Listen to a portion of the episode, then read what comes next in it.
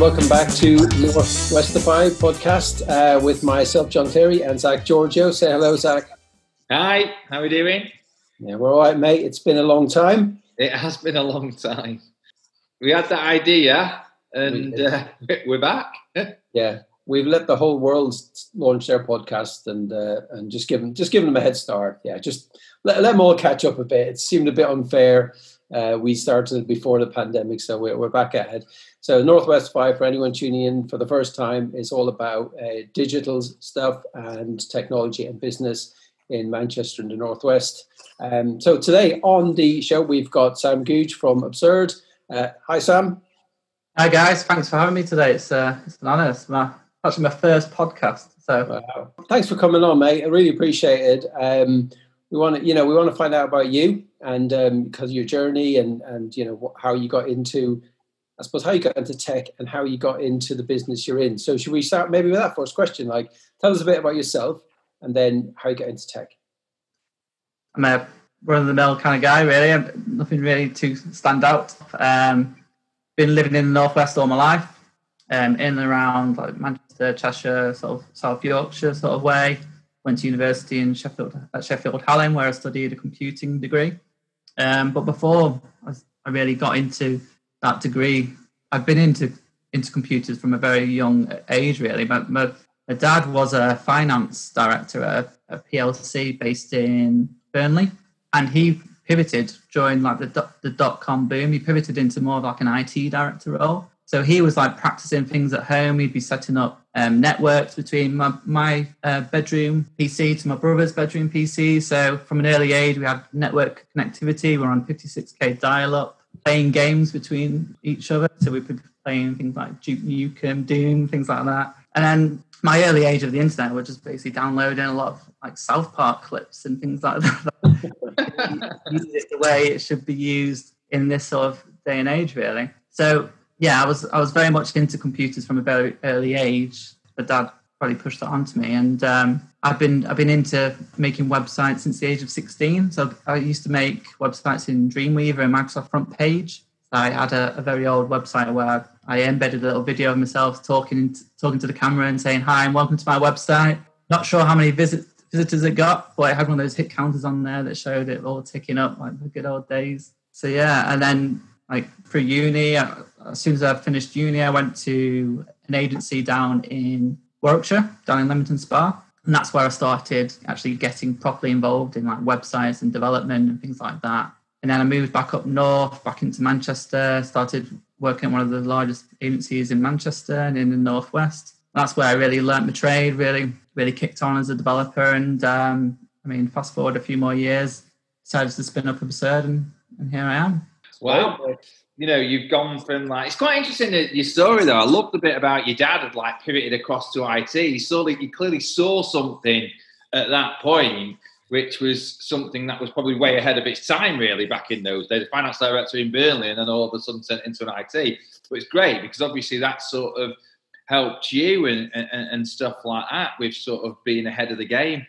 So yeah, really fascinating start to that. Um, you've also mentioned you had worked with one of the largest agencies in in Manchester, and that's how you learnt your trade and stuff like that. So, had you always because you mentioned about Cheshire and then you mentioned about Sheffield? Did you just go to uni in Sheffield and then come back here?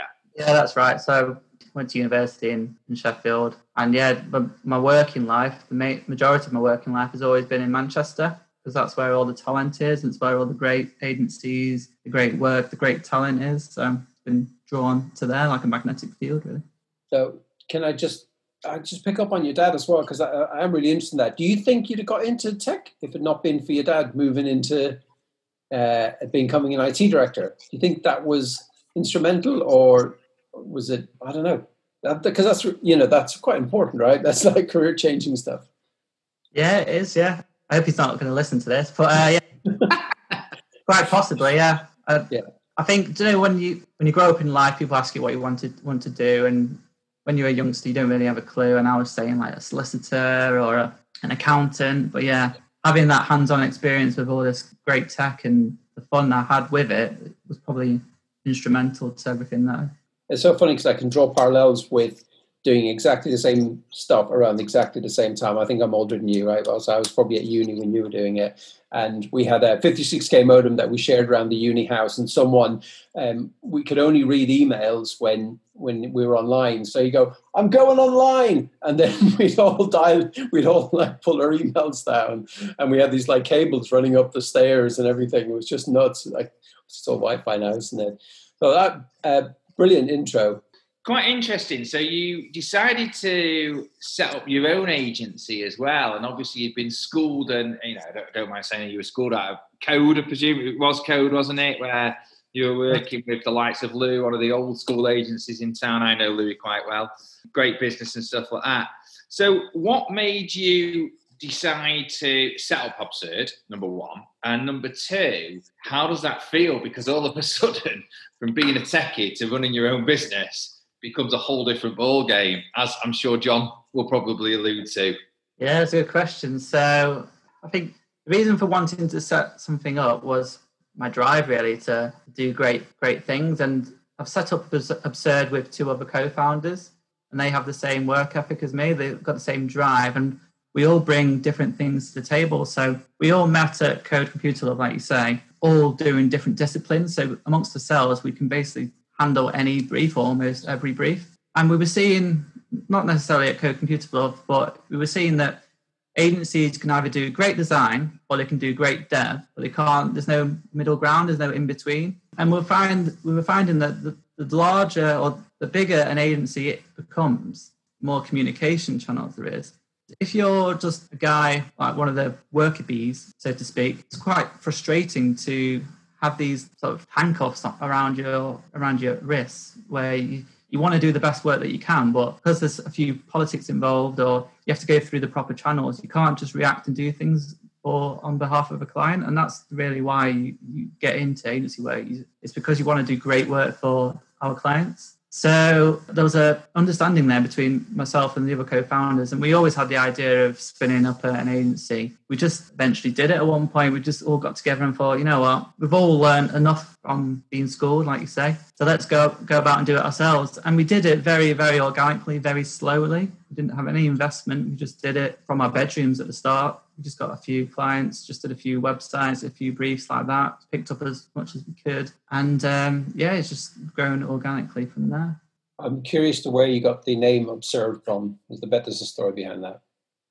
There is a story, um, but it always changes. depending on the client, no, or just depending yeah, on the well, whoever we're speaking to. So yeah. I think the true story is um, we're we're all we all met up in the countryside, in the Cheshire countryside. went to a pub. I think someone said something like, um, "It's absurd that we can't think of a name." And then someone said, "Well, let's just call it absurd if we um, win this client that we've been speaking to." And we did. So yeah, we won won the client.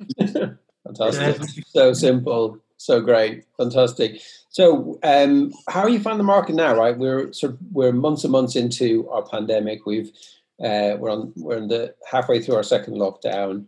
You know, some companies are still doing quite well, and I know the digital space has been a real mixed bag depending on if you're servicing, you know, uh, retail or or something like that. You might be uh, becoming unstuck or, or or entertainment or whatever. How have you found it, and uh, you know, what's the pros and cons really, or the, the the highs and lows of the pandemic for you? At the very beginning in March, I think everyone was in the same boat the disruption involved for many of our clients was quite large because they weren't used to um, working from home. They weren't used to having such a um, focus on digital being the main driver of their business. So, like you mentioned, retail, they had to, if they hadn't already, all pivot to online sales and click and collect or collection or local deliveries, things like that. So, I think it was a big disruption for everyone. We did um, the market was buoyant before the pandemic. We just signed some great briefs, which unfortunately had to go on hold. And some of those briefs never actually materialized after the, the first lockdown, even so now. So we've definitely felt the brunt of it. But after the lockdown, first lockdown, we've noticed that there's been a real uptake in briefs that are coming through. We are seeing that some of the briefs are more COVID oriented. So it's all focused on remote working or um, healthcare in the remote in a remote sense, things like that. So people talk about like, the internet was a disruptor, but I think COVID or this pandemic has been a, a big disruptor in that. I think the way that people have been forced to work has maybe put them out of the comfort zone a little bit. And um, yeah, it's been a it's been a big eye opener for, for some businesses, and I think a big paradigm shift for those who haven't really taken digital too seriously. And I think it's those businesses who are now starting to unlock the coffers and spend real big money. Yeah, yeah I think I think it's quite interesting for me. Um, how you sort of, I think, like you say, it was almost like a, a, a huge machine that had been working really, really well pre, all of a sudden just ground to a halt immediately because everyone was just a bit like in shock. What do we do? How do we do it? How do we adapt, etc., etc. So there's all of that going on, which I, I, I, totally agree with you. And we had a similar scenario where we had a couple of clients just say, look, we just can't hire those people at the moment. We're going to have to, you know, uh, put them on hold if it comes back on. And some of those people didn't get hired, and other of those people, the clients actually got the head around it and started working again. So I think it's actually a very similar situation in relation to, to recruitment. But I think what I've noticed since sort of July, certainly when we came out of the lockdown, and sort of people started, you know, uh, going back to work into their offices a little bit more and spending a bit more time and stuff like that. People became very, very adaptable in regards to how they went about it, and people became quite used to the new way of working as such. What I'm wondering and what I'm seeing is whether or not because what we're seeing is we're seeing a, a, real, real clear uptake in jobs at the moment. A lot of work coming through, a lot of opportunity, as it was pre-lockdown as well. But now it's starting to come through again, and a, and a great demand for staffing, uh, developers, and, and so on. Um, I'm starting to wonder whether or not, from our perspective, whether Brexit is actually starting to have an impact as well, because I've noticed that there's not as much or not as many people, not necessarily on the market in the respect of people looking, but a lot of European candidates that used to be around before, even a year or so ago, who have left the UK or haven't been coming to the UK, we're seeing a big shift in that area that there's just not as many people around. So I think the demand's there, but there's just not as many people around. I don't know if you've seen anything at all, John.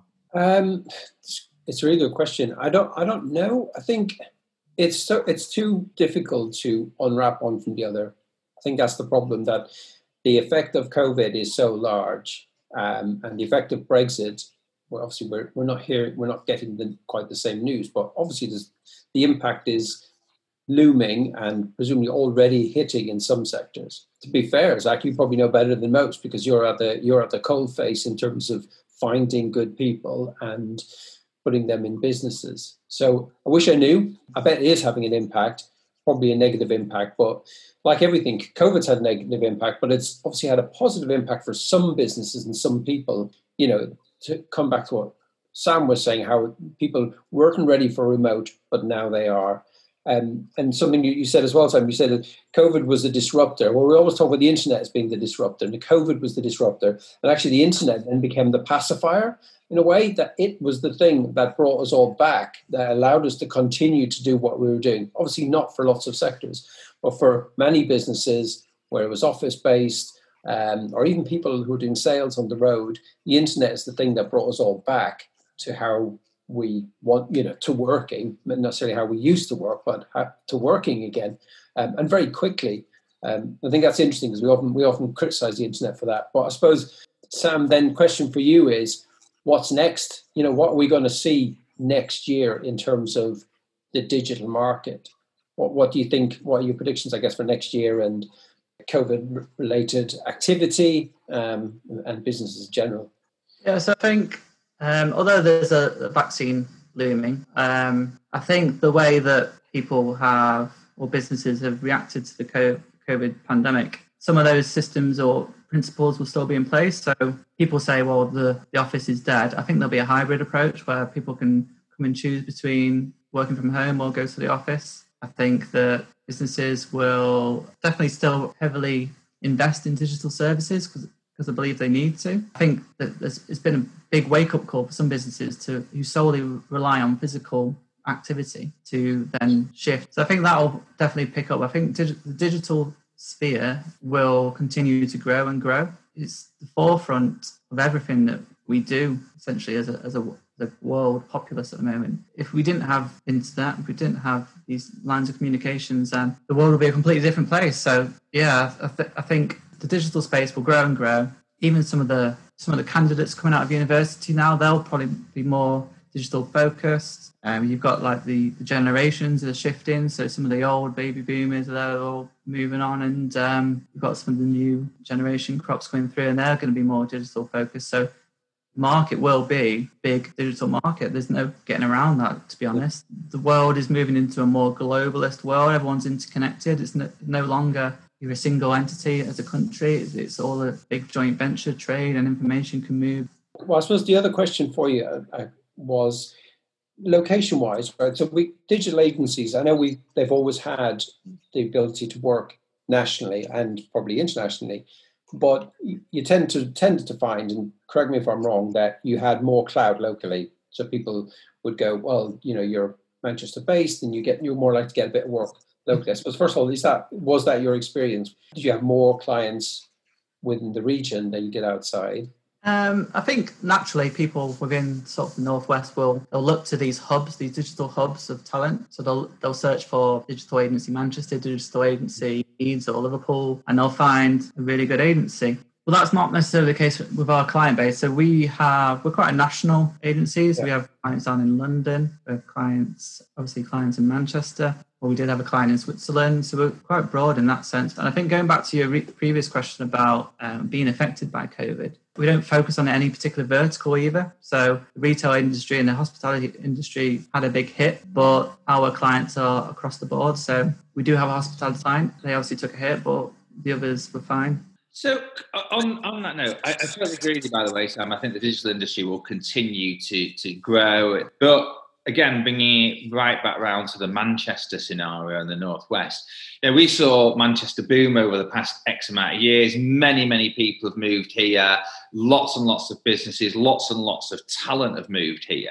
Um, and I think whilst the blend will continue to happen, that people will want to work in the office and from home because it's a new modern way of working. I think people do miss the the interaction uh, of working with a colleague and in front of somebody. And I know that lots of people that I've spoken to really benefited during that period of time when they could actually just be a bit more interactive. You know, I think everyone's been devastated about the fact that they've been in isolation, really, or not even be able to, to, to move around from one household to another.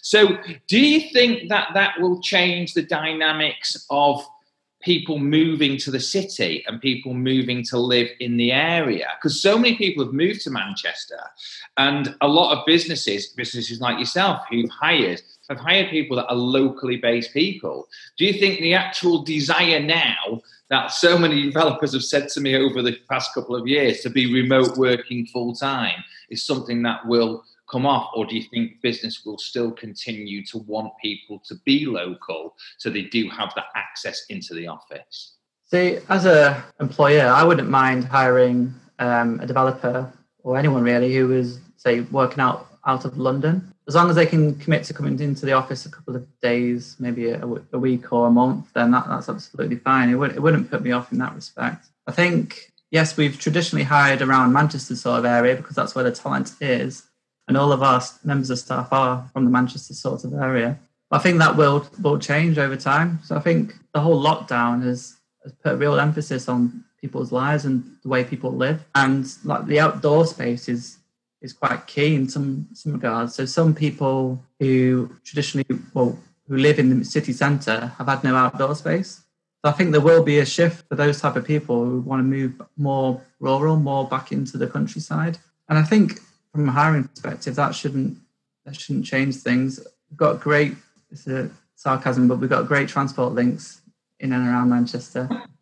so um, yeah, I, should, I, don't see it being a problem as long as as long as employers are happy to be accommodating, let their staff work from home if they choose to. I mean, as a as an agency before pandemic, we promoted our staff to actually work remotely one day a week. So not necessarily at home. It could be a coffee shop. It could be uh, a gym. Uh, it could be go to say Scotland, Highlands on a Thursday night, work the Friday morning, um, Friday day, and then they could have the whole weekend in Scotland, for example. So for us, it wasn't a massive mindset shift. It's all about people's mental health as well. I can't help but think, well, in five years' time, we'll look back at this and, yeah, sure, some companies will have changed, okay? But fundamentally, your business, for example, isn't changing. You've already allowed people to work remotely and you will still do so. And our business is exactly the same. We allow people to work remotely and we'll still do so. I'm not seeing a lot, and I, Zach and I spoke about this in our previous podcast, I'm not seeing a lot of businesses going, do you know what, the hell with the office. There's talk of it, and there was a lot of talk at the beginning, but as the time has gone on, people have said, no, I kind of like the office, I like the people. And now people are talking about the blended approach. You both, uh, you mentioned it, Sam, Zach, you mentioned it last time we spoke.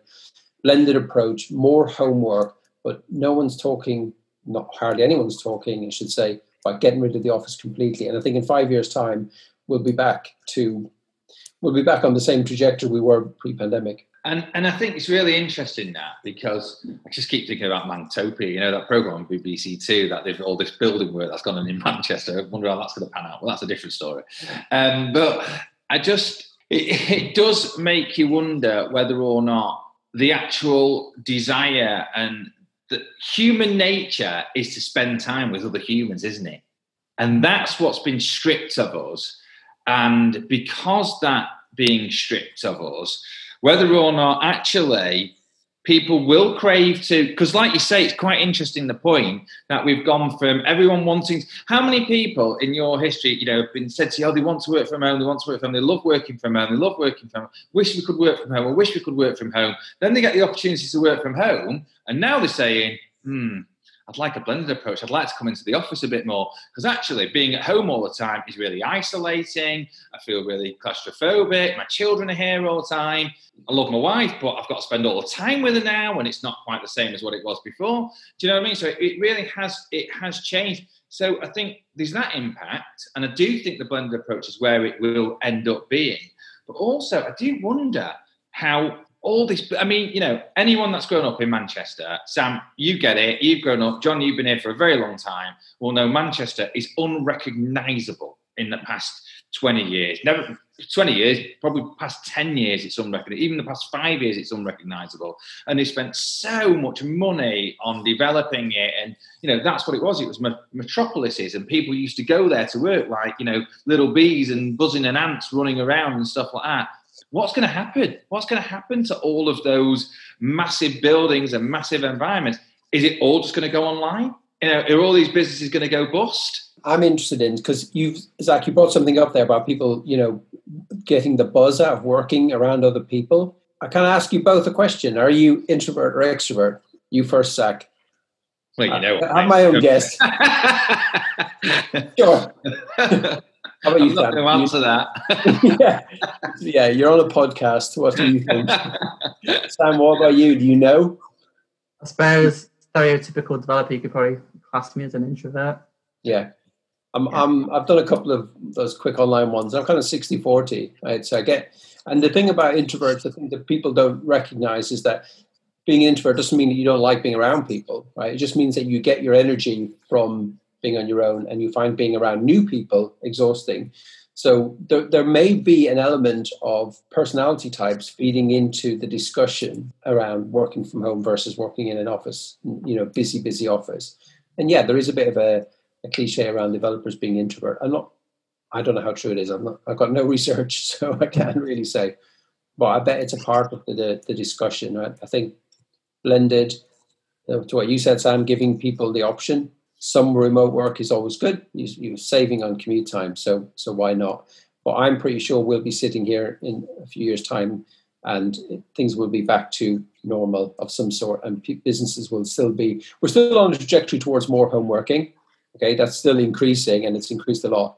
But it's it's. I don't think, but for any stretch of imagination, that we're, we're just going to jump ship and go in the other direction. Um, well, I want to ask you one more thing then, Sam, while, I, while I've got you, uh, at least one more thing anyway. I was um, surprised when I, I was on a call with uh, the rest of our company yesterday, and that part of our business do events. And they're talking about Christmas, and I was like, okay, Christmas events? What, what's this about? And of course, there are uh, numerous online Christmas parties and, uh, you know, gin tasting and mixing, and, um, you know, they have entertainers and you know they have 250 300 people on some of these sort of zoom like calls. Some people have even built their own platform. So that I, I, what what was interesting about it is how innovative businesses have been everyone in their own niche doing something to try and either keep the wheels on the bus or, or find a new niche to work in. You're at the forefront of that i guess with the kinds of clients you see. And you did mention some covid stuff. Is there anything you can tell us about any clients that you have uh, briefs you've got that were interesting that maybe made you go, oh, hadn't thought that. That was quite a good idea. Um, there are some good things happening, obviously. What I can talk about is we just recently did a strategic uh, piece for AstraZeneca. Um, they those guys want to market their drugs to to these clinicians and healthcare practitioners. However, pandemic has actually absolutely changed the dynamic and how they how they interact with these people. So usually they would go to these hospitals, hammer on doors, trying to speak to people, and that's obviously all changed now. So we did a nice piece around how service design approach can help sort of facilitate a better marketing process and when's the best time to, market to these certain individuals. We did a whole service blueprint on that, and um, we picked out some opportunities there where we can lament digital services and sort of help that process. But in terms of like really cool COVID briefs now, I can't really say, to be honest. Can I can I add to that because I think that there's a few things. So I, I, you know, not necessarily something that's brand new, but I think there's definitely certain things that will come out of this and actually definitely operate differently. Like I've looked and I've thought to myself, personal trainers who were charging thirty pound per session or forty pound per session, or even up to forty five pound per session. They had one hour with one person they're now doing a Zoom class with 20 people, and it might only be a fiver, but how much more are they making just by utilizing that time and being able to do it that way? And it's things like that that I think that will be really that that will massively, massively change. Where somebody's actually gone, uh, I won't use that word, uh, sugar um, I never saw this coming, but actually, this has completely and utterly revolutionized my business. Actually, I can get so much more done in this particular way. So I'm going to continue to work in that way. And I think that's that's for me where one of the biggest shifts will be where businesses that went into it having never thought of it i mean you would you would i'm not saying that this is the case for all by the way so please don't hold me to account for this but i would imagine there's probably a lot of personal trainers that actually and I'm utilizing them, but actually went into this pandemic or prior to this pandemic, never imagined in a million years they'd be doing Zoom classes or they'd be doing Teams classes or whatever it would be. Because it was more sort of, you know, the, the digital world, wasn't it? Where you'd have a meeting with a company in the States, for example, or something like that. You wouldn't be thinking about doing a class with somebody, would you? So I don't know. Maybe, maybe, I'm wrong. Maybe there was YouTube videos out there and stuff like that. But you understand my concepts and thoughts behind it. I think you're, you're bang on. And I think the other thing that's changed is public appetite for that sort of thing. Whereas before, I think the example most people can give is their relatives. In my case, my parents had never used Zoom, and now I have a Zoom call with them once a week. And that you know that generation and probably everybody from them down is now familiar with using video um, you know, while we're on this call, my wife's on a call downstairs, something that she would normally do once a week in person, and they have to drive there and all this, all the faffing around associated with that. Now they just have a quick Zoom call, and there was nothing stopping them before. Uh, there was no, there was nothing has changed really. I mean, obviously they can't meet in person, but there was they could have done it pre-pandemic, but there was no appetite there. Like, oh no, we'll just meet in person. There's no benefit to them being in person. They're just having a conversation, like we're having a conversation so, and we're all amazing quizzes as well now, aren't we? Oh, well, yeah. uh, the first four, and then I stopped. yeah, do, you guys, do you guys still do pub quizzes? I think it was the first lockdown thing for us. yeah, yeah. For us, it was the first lockdown thing. It was like yeah, even my kids know what the tallest building in the world is now, and they're four and six. Draw a graph of the number of quizzes I did. it's like that. That's brilliant, Sam. You have absolutely brilliant, uh, some brilliant answers, and uh, threw some tough questions at you. Thanks so much for coming on to Northwestify. Hope you enjoyed yourself. Um, thanks everyone for listening, and we'll see you all again soon.